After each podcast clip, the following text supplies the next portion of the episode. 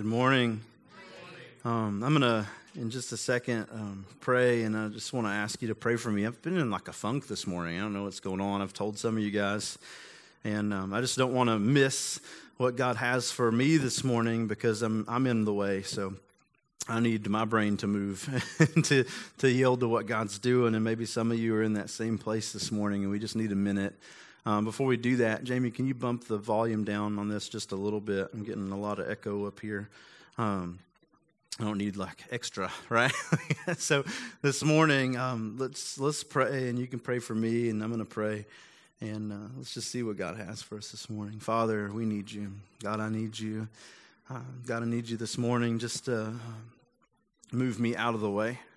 Um, God, this morning, you you know and I know, like there's no reason to hide. Just bad days. Um, it's okay to have bad days. It's okay to be in a funk, but God, I don't want to miss what you have for me because of that. And I don't want to miss what you have for us because of that. So, God, this morning, I'm just praying that you'll just move, God, beyond these moments, that you would just allow, um, God, your spirit just to fall so thick in this place, God, that, that we would be captivated by you, not some words, not some person, not something.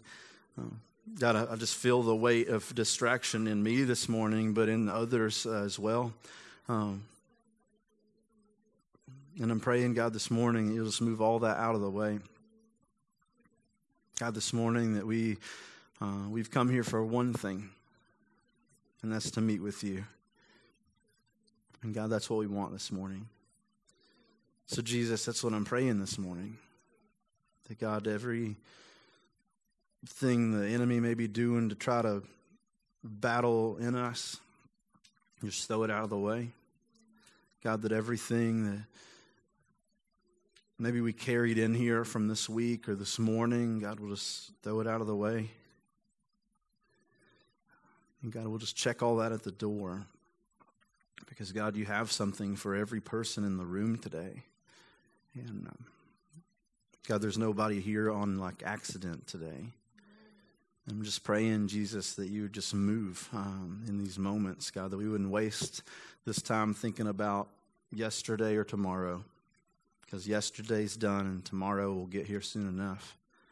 Um, but God, in these moments, we would just rest in you. God, we need you. We love you. We thank you. It's in your name, Jesus, we pray. Amen. Amen. Good morning. That was pitiful. Good morning. Um, Thank you. Um, man, so good to be here this morning and so good just to continue um, talking about a series we started, I guess, maybe last week, Go Tell. It's weird because it kind of started the week before. We're just kind of flowing with the story of Jesus here this morning. And um, anyway, I just love the, the concept that we talked about a few weeks ago that at the empty tomb, uh, we have this um, or the resurrection spot place, we have this launching place into the mission of God for our life. I think that's amazing because I think so many times we, we sit around and we're like, God, what would you have for me? God, what do you want for me? And what we mean is like, you know, where am I going to work and what am I going to do? And, you know, I think God cares about those things, but in a greater way, I think we can see what God really cares about in His in His Word, and that God does have a plan for us and a mission for us, and there's something that every person that is His has, and we all have that in common. And we find the mission at the resurrection place, this, this spot where God used to be dead. That Jesus physically actually died. They buried him. And then now he's not there anymore. He is, in fact, alive. And in the moments where those ladies came to the tomb and the angel invited them down into that resurrection place, he said to them, Come in and look, look at what God has done. Look at the miracle that God has done. And it's the miracle of God that kind of galvanizes the mission of God. It's the resurrection place that launches us into the mission of God for our life. So he, he invites them in, he tells them to look around, and then once they've looked around, this angel says to these ladies, Okay, now go do something.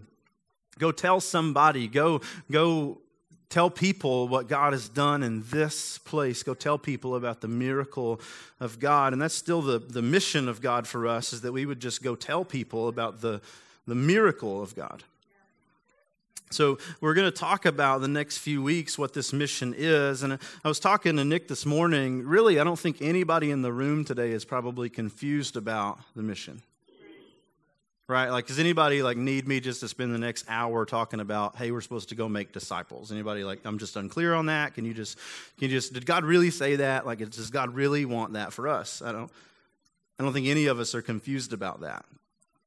I think the problem is we know exactly what God wants for us to do, and there's something in the way. There's this barrier, there's this, there's this thing that keeps us from doing it. And I think in Matthew 28, Jesus, he, he addresses this with the disciples. We see in Matthew 28 that Jesus is already resurrected from the tomb. The disciples have seen him probably several times up until this moment. He's already done the thing we talked about last week where he come in the room and he's like, Peace to you. Come look at what God has done. Peace to you. Go tell people about me. They've already had that conversation. And, and this is maybe uh, several days after that that we see um, these disciples, the 11 disciples, and they're traveling to Galilee. We're going to be in Matthew 28 16. I don't think I said that, but we have these 11 disciples or these followers of Christ. These are the guys that we know like half of their names, and the other half of their names are really kind of unsure about. But Peter, James, John, Bartholomew, um, Thomas, the other guys, those guys those are these guys, and they're the kind of devout followers of Jesus that for three and a half years now have been on this journey of God, what are you going to do? and um, they, they're traveling here to Galilee. Now, Galilee is a, the region in the north, northernmost part of Israel. Israel's kind of like the state of Tennessee if you flipped it this way. We have three regions here, and we have three regions in Israel, and we got Judea, which is where the crucifixion and the resurrection kind of took place down in Jerusalem, the lower area. And then we have Samaria, which doesn't get very much press because we don't like Samaritans if we're Jews. And then we have uh, this area at the very northernmost part, which is Galilee, and that's the area Jesus did a lot of his ministry. It's where Nazareth is. This is a, Jesus' kind of hometown here. It's his turf. And these 11 disciples are traveling from um, Judea or Jerusalem in Judea to this northernmost place, Galilee. But it says they're going to the mountain where Jesus had directed them, a mountain that we don't get the name of because we'd probably build some church on it and we'd go there and do all the things. Uh, but, you know, like it's a mountain no real significance to the mountain. That's why it doesn't even get named in, in Matthew's gospel. It's just, just a place.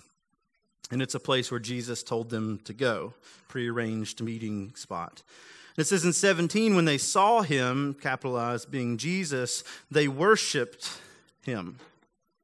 When they saw Jesus, they worshiped Jesus. Now, I love that because that's like a brilliant idea, right? Like, this is Jesus. The, the least we could do in these moments is worship him. They just saw Jesus beaten beyond the point of res- recognition. They saw him stretched out on the cross. They saw him bleed to death, to stop breathing. They, they saw all that take place. And then they saw him tossed in a hole, and they saw the stone rolled in front of the hole. And now Jesus is alive, and he's like miles away, and he's standing on this mountain. That's the least we could do at this moment. Jesus did a lot of really awesome stuff stuff, and the least we can do is worship Him.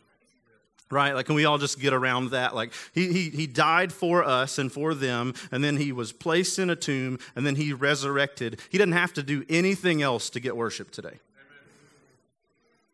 Now, I love it. It doesn't say they, they went to the mountain and Chris Tomlin showed up and they, he played that song and it was awesome. How great is our God? And they felt the Spirit and then they lifted their hands. That's not what it says, is it? It doesn't say they got to the bridge and the band really nailed it this morning and then like we just we jumped for a minute and then bam worship was there. It doesn't say that. It doesn't say anything about songs at all, does it? See, worship is, is more than a song. There's no band that we know of here on the mountain. There's Jesus, and when they saw Jesus, that was enough to move them into a place of worship. And not because like everything's okay, probably in the disciples' life, and, and they've got a really full bank account and they have the best car and they got the nicest house. We don't even know if they have any of that stuff. They're here, they see Jesus, and in response to seeing Jesus, they worship. See, worship is more than singing, worship is seeing. And I think sometimes we forget that. We want to tie worship to, to music and we want to tie worship to preference. And really, what that is, is that's just give me what I like and I'll respond to what I like. And, and it has nothing to do with that. We don't even have to sing to worship, we have to see to worship. So they see Jesus, and Jesus is standing there and they're like, This is amazing. That he was dead And now here we are miles away on a mountain, and he's standing there, and I can see holes in his wrists, and I can see the probably not the hole in his side because he probably had a shirt on, but I can see that this is Jesus who was who was crucified, and here he is alive, and that's enough. See, it's not singing that brings us to seeing, it's the other way around. We see and then we sing. And when they see Jesus, they worship. See, if we're not worshiping, it's not a music problem, it's not a preference problem, it's a, it's a vision problem. Because when we see, we will sing. And that's what we see in these moments. They show up, they see Jesus on the mountain, and then everybody there, all 11 guys, are like, man, this is the most amazing thing in the world. I got to worship this guy. And I look at that and I'm like, that's the least we can do, right? Jesus, you've already done all these amazing things, and I got to respond to these amazing things. It doesn't say how they worshiped because who cares? I don't. Peter maybe played guitar. I don't know. Maybe they shouted. Maybe they just got down on their face and did the thing. But but they worshipped. All of them worshipped. Not some of them worshipped. Not like Peter because he walked on water and here Jesus is worshipped, or you know, the disciple Jesus loved worshipped. No. But they see it and, and everybody worships because seeing leads to singing. But I love this because it doesn't stop there. It says they they worshiped, but some doubted. Everybody worships, but some of them in those moments still are doubting. Now, I love this because doubt doesn't keep them from worship because they can see what's in front of them. But like in them, some of these guys are, are, still struggling with what's happening. And you're like, well, how can that happen? These guys walked around with Jesus for three and a half years, and now they've seen Jesus several times to this moment, and they've been to the tomb, and it was empty, and then he showed up in the room, and they put the, the, the fingers in the, in the holes in his hands. Like, these guys shouldn't be doubting at this point in time. And I just want to say to you, that's not up to you to have an opinion on because you don't get to judge how somebody else feels. Like that's not the mission of the church. We sometimes think that we're the like righteousness police and the holy police, and we get to tell people how they should feel and how they should act and how they should respond. And I'm just going to say that's not up to you. That's up to God. That's not even your business. You worry about you, and they'll worry about them. But like um, in in these moments, some of these guys are worshiping, but some of these guys are also doubting. Now, doubt doesn't keep them from worship because, again, they can see what's in front of them, but they're still struggling with, like, how in the world is this happening? Now, it's easy to believe for me because this is the only guy this has ever happened to, right? Probably hundreds of thousands of people were killed by the Romans on crosses, and then there's Jesus who like got back up out of that. Um, when people die, they don't normally just come back three days later. That's why we call it a miracle. And these guys are there, and they're on the mountain, and they're like, "Man, this is nuts." You know, maybe for some of them, they're like, I believe it, man. I have faith. I'm, I'm so into this. But there's some of those guys that are still like, ah, man, I see it, but this is, this is weird. It's weird. And there's some doubt in these moments. Man, I can relate to that, and I'm glad that Matthew decided to stick that in the story. Right? Thank you. Three people. Yeah. It's okay. There's three honest people and then the rest of us, right? I can relate to that.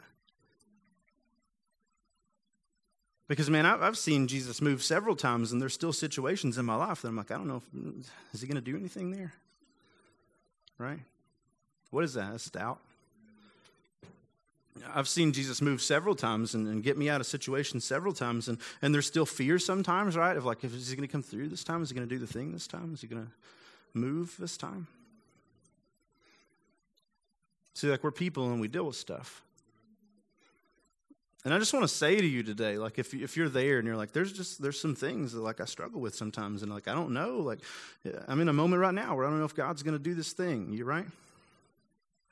I just want to say, like you're in pretty good company, according to Matthew 28. You're not alone. We may not talk about it. Like you may think, I'm the only one that doubts, I'm the only one that fears, I'm the only one that struggles. You're not alone. We just aren't honest. Thank you, Matthew, for being honest. Because we think, and maybe we're right, if we start expressing that to people, what they're going to do is they're going to be like, hey, did you hear? Did you hear this person struggling with this thing. You should pray for them. That's called gossip, by the way. I told you not 47,000 people. You just want to run your mouth. and they just need prayer.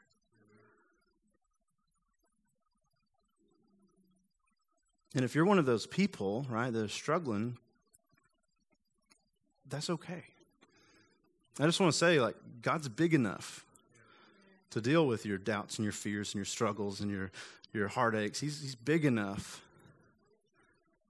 And you can tell Him.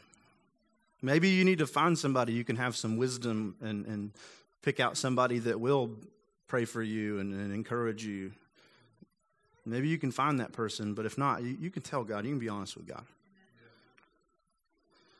Because I love what happens next. Like they're there and everybody's worshiping, and, and some people are doubting. And then look what Jesus does it says that he came near. Then Jesus came near. Don't you love it that Matthew waited till after some doubted to, to put that in there? Because, I mean, it would have been a different story if it was like everybody worshiped and Jesus came near. Like, we get that, right? Like, everybody's worshiping, Jesus comes into the room. I, I believe that. I believe in worship. Jesus comes near to us so we can meet with Jesus in worship. But he waited till after some doubted to put, then Jesus came near. Jesus knew everybody's worshiping, but, you know, disciple L here, he's, he's having a hard time. And Jesus still stepped into the space with everybody. Because the thing that's going to clear up those things is not running from our questions and running from our, our, our doubts and our fears. Like, that doesn't do anything. That just kind of lets that become a beast in us. It's when we approach Jesus with those things that Jesus clears those things up. See, Jesus is not afraid we're going to figure out Jesus is a fraud because Jesus is not a fraud. You, you only have to hide things if there are things to hide. And Jesus is like, hey, you can come close to me. He's already showed up how many times? He's like, yeah, go ahead. There was a nail there. Yeah, it was amazing. Yeah, you see right through that. That's amazing. You just go ahead and put your finger in there. There was a nail there. Because Jesus is not afraid they're going to figure out somehow he didn't die and now he's back. Like he's not afraid of that with them and he's not afraid of that with us. And, and we can come to Jesus with doubts and fears and struggles and heartaches. We can, we can walk right up into the space of Jesus with those things. And the enemy says, run. Oh, you shouldn't be doubting. Good Christians, they don't doubt. That's weird because there's like 11 dudes here that followed Jesus for three and a half years in the flesh. And some of them did.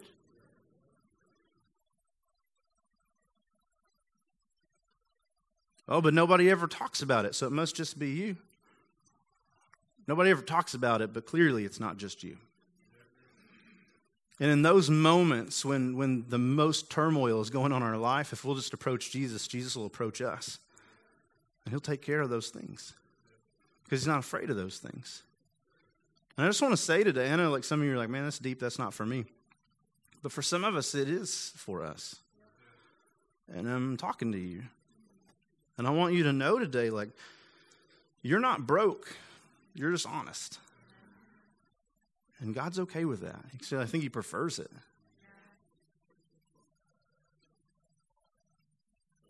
And in those moments, if we'll come near to Jesus, He'll come near to us. It says, when they saw him, they all worshiped, but some doubted. In that moment, Jesus came near to them.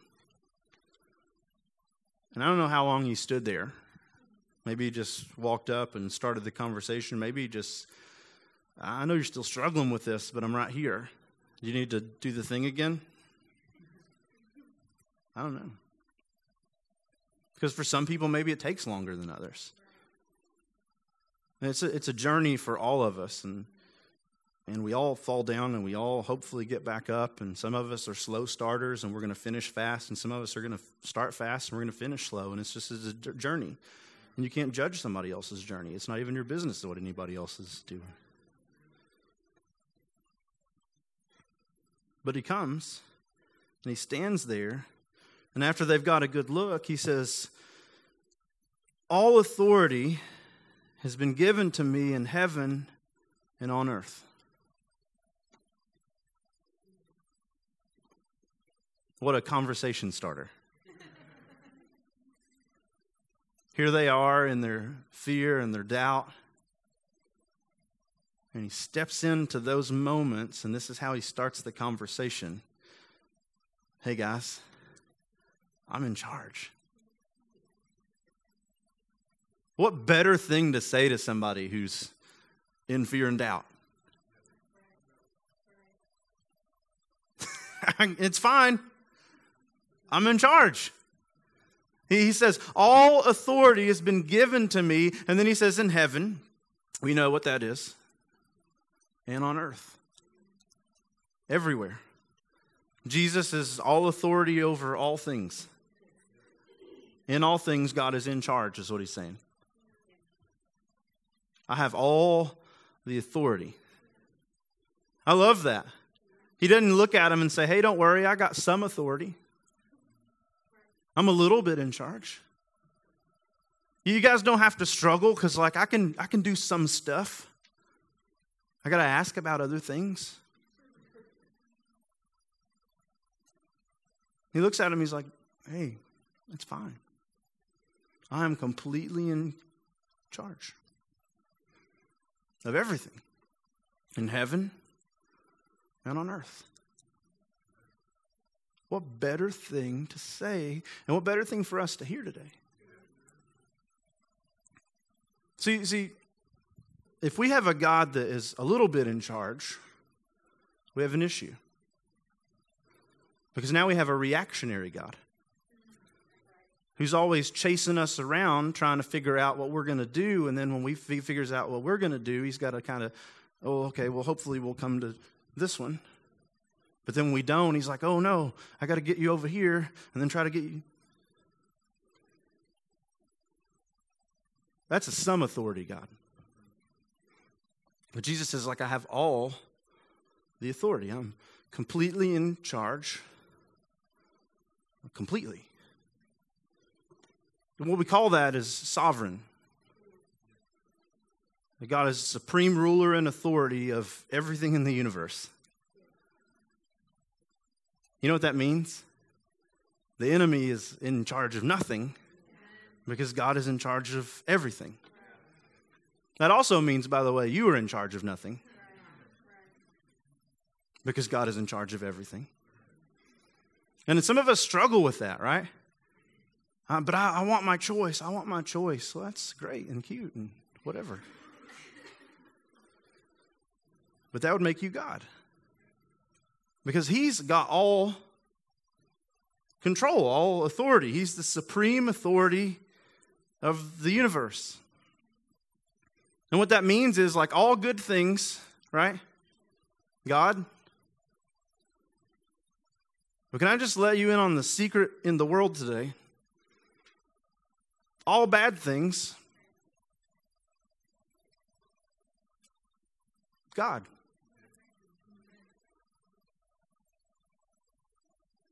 I'm just going to let you breathe for a minute.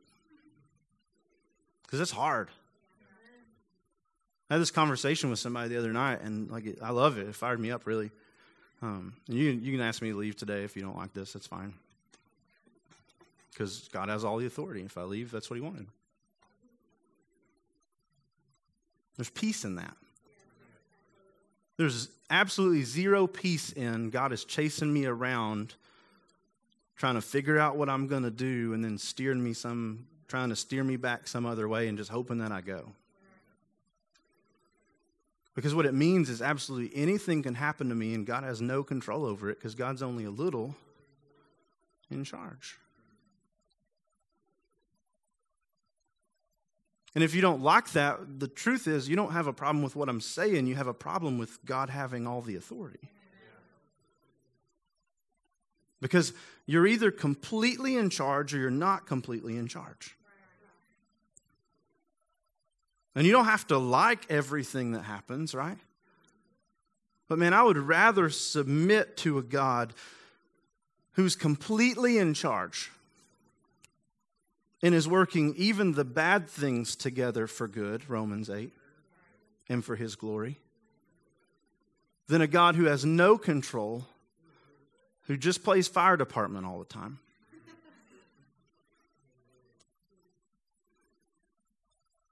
See, Jesus said this because there's so much peace that's going to happen out of this talk.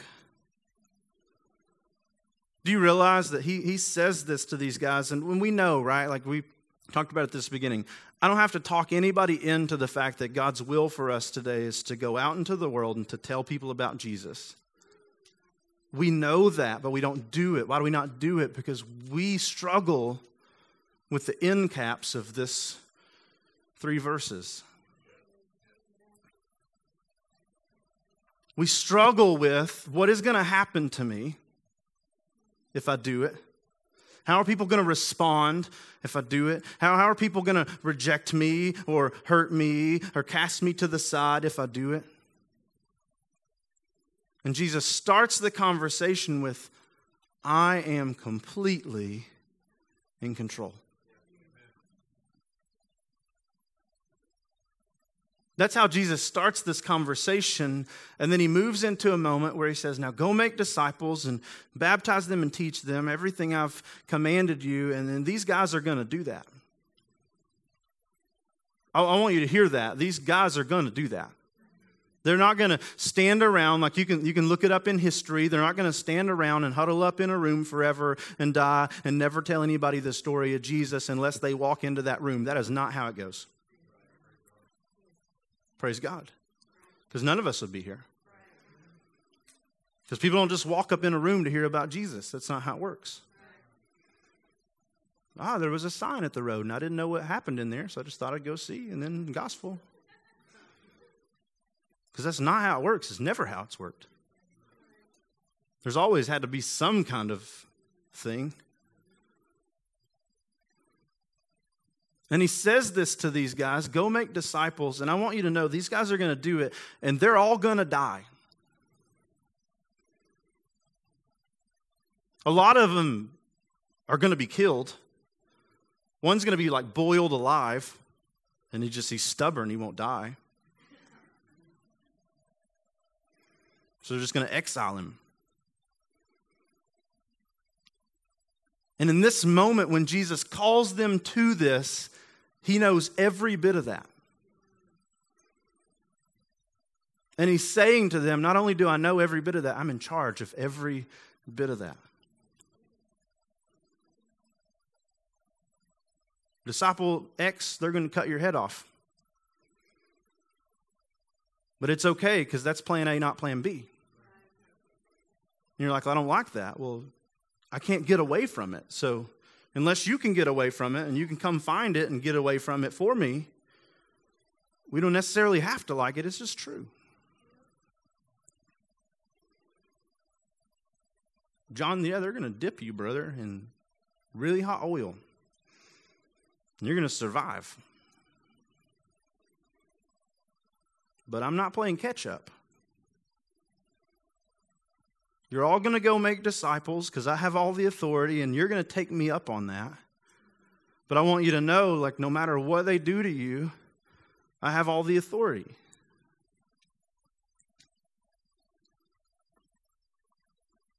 Anybody like, man, that's just really easy to hear.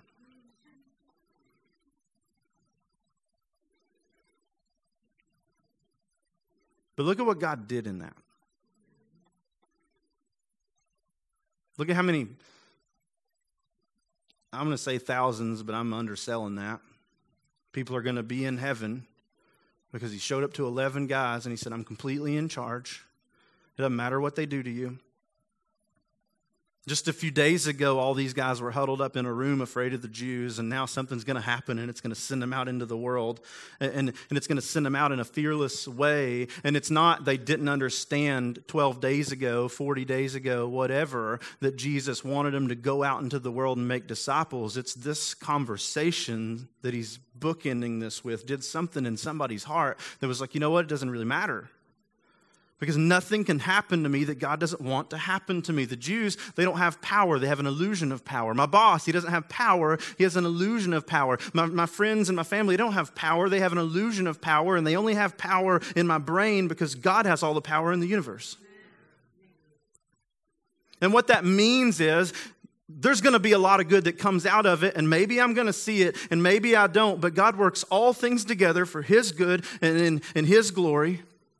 And I can put my, here's the key, trust in that. Because listen to this. These guys, these 11 guys, have intimately walked with Jesus for three and a half years. And what they know about Jesus is he's not sadistic and he's not mean. He's good and he's my friend and he loves me and he wants what's best for me and he's not against me. And maybe sometimes people will be against me and he will allow people to be against me. But he's never against me. So if I'm going through it and it's hard and it's bad, I can trust that a loving God is doing something with it. Painful things happen to lost people and saved people. But for people that trust in God and know God, God always works it together. Romans 8, for our good and His glory.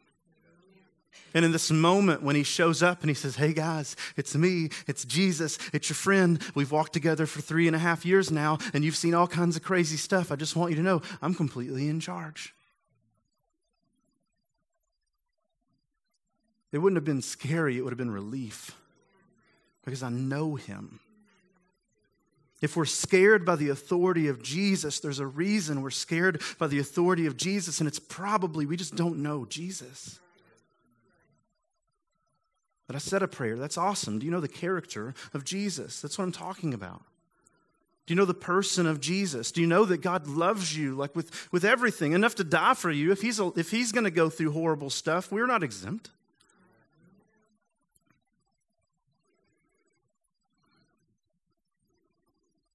And when you see that that is the person with all the authority and he's the one that's completely in charge, man, it can move us into the mission.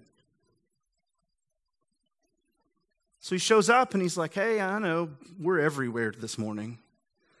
Some of you, everybody's worshiping, but some of you guys are doubting. But for everybody, I have all the authority. I'm completely in charge today. And then he follows that with, So go. Of all the authority in heaven and on earth. And he says, Go, therefore. Go. Why? Because of this previous verse. Not go because that's our Christian duty, or go because we go to church and we know the thing, or go because we went to some class and they showed us how to do the Roman road thing and we're really good at it and now we can get people to say some prayers. Not go because we've had theological training, or go because we're evangelist, whatever that is. Go because Jesus has all the authority. He says, Go, therefore, and make disciples of all nations. Go, go make disciples.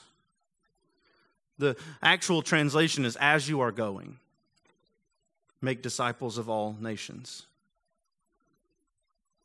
I love this because we think when we're going to make disciples, God has to show up in a lightning bolt on a Sunday and tell us we're going to Africa and we have to come down front and submit to that six weeks later because we had to struggle with it for a while. And then, and then we just like figure out how the money thing happens and then we go to Africa.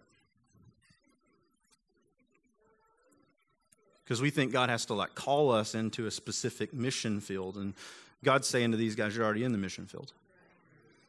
Just like as you go today.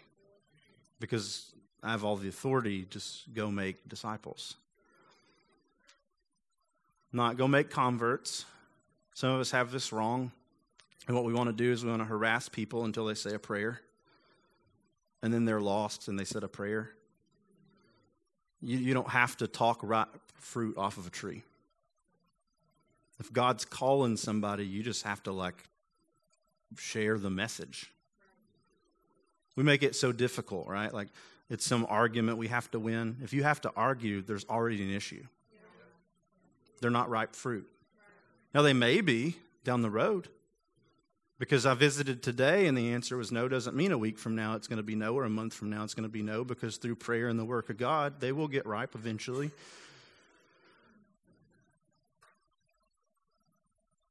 But we like tie our success to like how many people say this prayer thing. And even don't churches even do it like, oh, 17,000 people saved this morning and we, we baptized everyone in the room for the 17th time. What does that matter? Is that better than I faithfully shared the gospel for 32 years and nobody came? No, because the mission is just that I like go tell people. That there's success in just doing what God has said to do. If you can save people, they're not saved.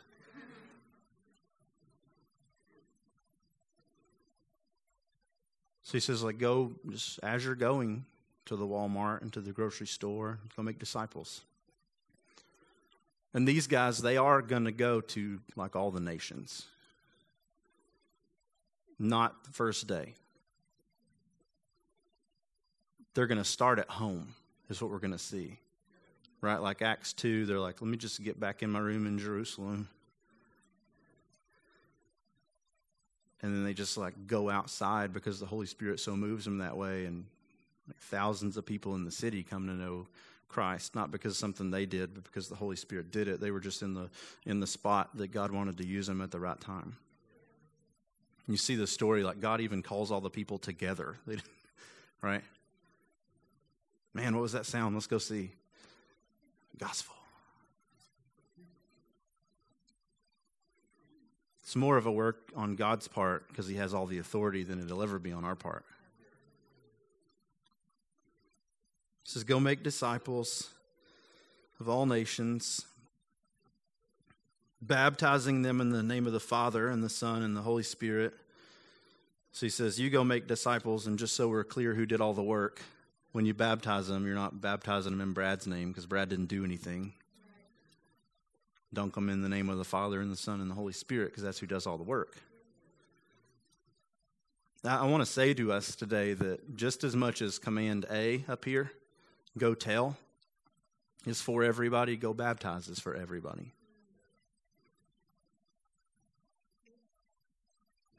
I've heard people preach the first part and be like, now this is only for ordained people.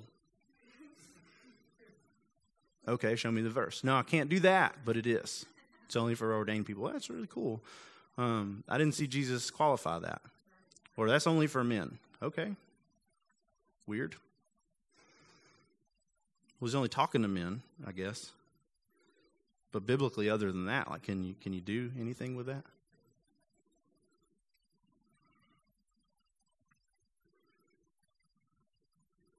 These are commands for all people, or they're commands for no people.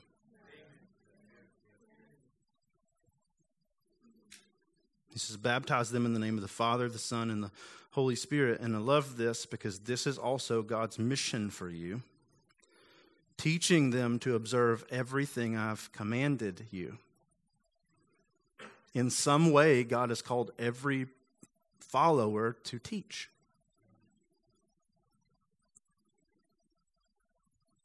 And maybe you only know like this much. And we need to work on that. But he calls them to teach what they know. So he says, Go tell to those that become disciples, baptize, and then teach or disciple them.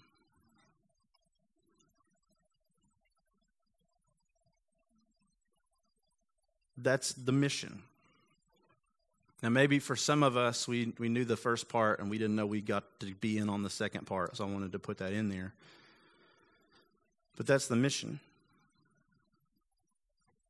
And if you've been to church more than like one time in your whole life, you already knew that. But if I said, How many of us have done that this week? Like, probably nobody in the room would raise your hand, including me. But that's the mission.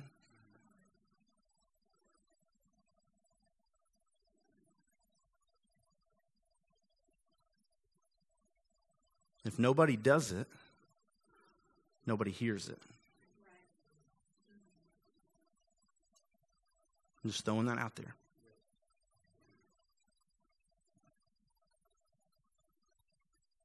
And I'm just going to throw it out today. The reason we're not doing it is because we don't know, not because we don't know it. It's because either we have forgot the therefore. Hey, God's in charge of everything.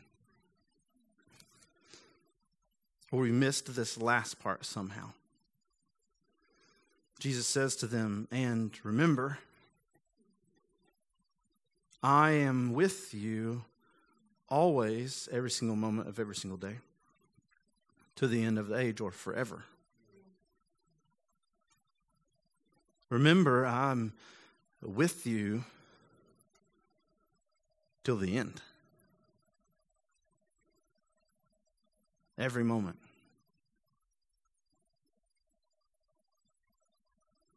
I'm right there, beside you. See, know, these two parts are like the hinge piece that that part has to fit in between if we're ever going to do this thing.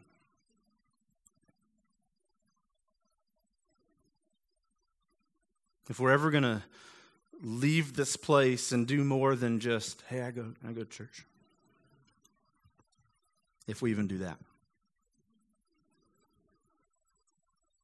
We've got to fit our lives in the context of Jesus is in charge of everything,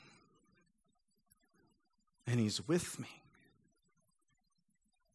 And He knew that, and that's why they're having this conversation. See, Jesus has not only had this conversation with these guys this one time on this mountain in Galilee.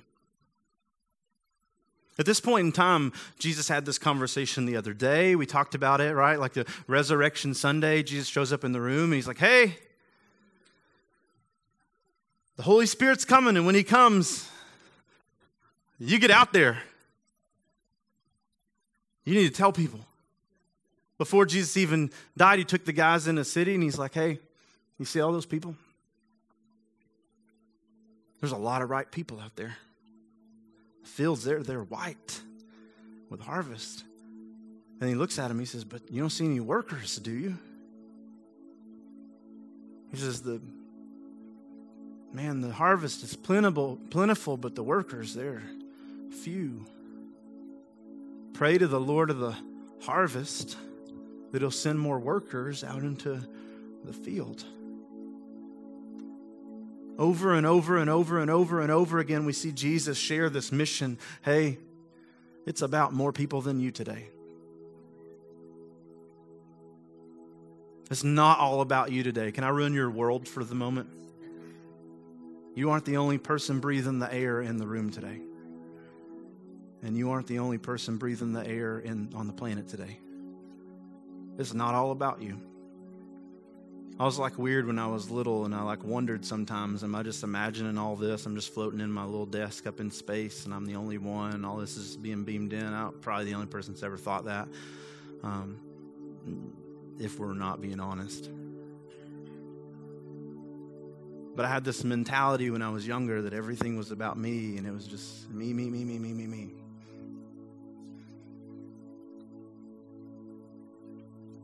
And then God started being like, nah, it's about me, me, me, me, me, me, me, me, me. And I love you. And you get to be part of my story, but it's not your story.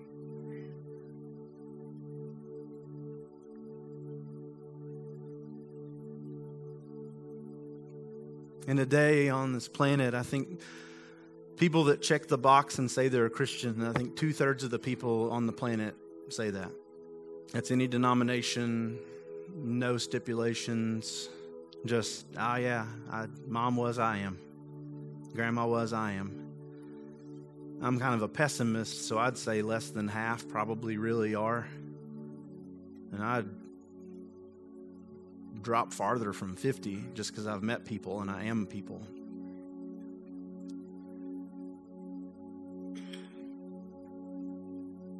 And I go to work every day. And if you know me, I go to the mall like every day. Um, I go a lot of places, and as I'm going, I've, I've never just randomly seen somebody walk up to me and say, Hey, I just got to ask you today. Do you know Jesus? Have you? If it's not happened to you, who's doing it?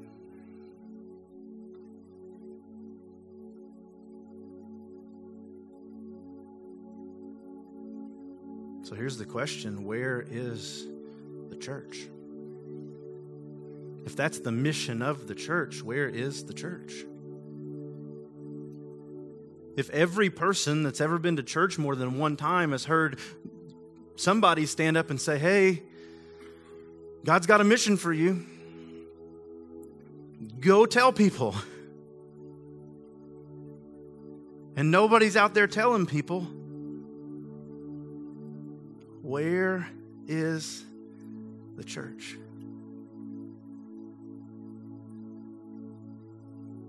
Well, if you turn back a couple pages, I have, I have the theory.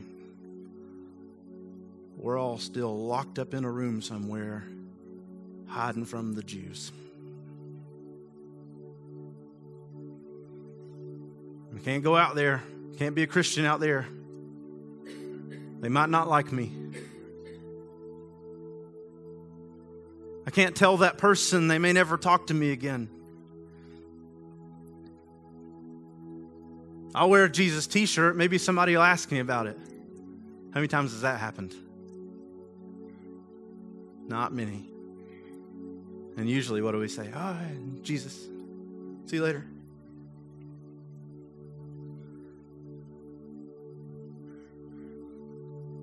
we're all still locked up in the room afraid of something that God never intended us to be afraid of.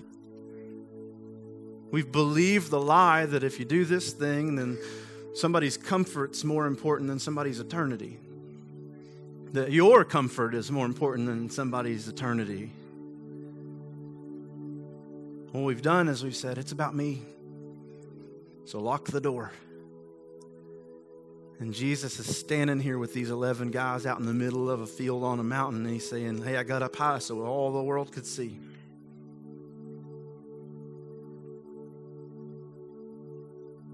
I have all the authority. I'm completely in charge. And it's about me. So when you leave this place, when we come down from the mountain, then we all have to come down from the mountain. Jesus didn't let the disciples build houses on the mountain. He said, When you get down out of here as you're going, I need you to do something. I need you to quit being afraid and I need you to open your mouth. There's not one thing that's going to happen to you that I didn't let happen to you. And I'm Jesus. I love you. And I want what's best for you. So, out of this, I'm bringing your good and my glory. I just need you to be on the team today. I got all the authority in heaven and on earth. You can do this. I'm telling you, you, you got to go. And as you're going, I'm inviting you into the story of God, of salvation in people's lives. You can't save people, but the message can you got to take it. You got to take it. But I want you to know as you take it, I'm with you. I'm with you. I'm with you. I'm with you. When you get up, I'm with you. When you get out there, I'm with you. When people are mocking you, I'm with you. When they say, it doesn't make sense, I'm with you. When you messed it all up and you said all the wrong stuff, I'm with you. When you're like, yeah, G, G, what, what's his name again? I'm with you. You don't have anything to fear. So open up the doors and open up the windows and let's go do this thing. If you know Jesus today, that's what he's saying to you today. You got to choose what you do with it. Right? You got to choose what you do with it. You, you get to choose if it really matters to you You get to choose if you care about lost people. You get to choose if you care if people are separated from God for all eternity. You get to choose that. But God's saying, don't, fear doesn't get to be your excuse today.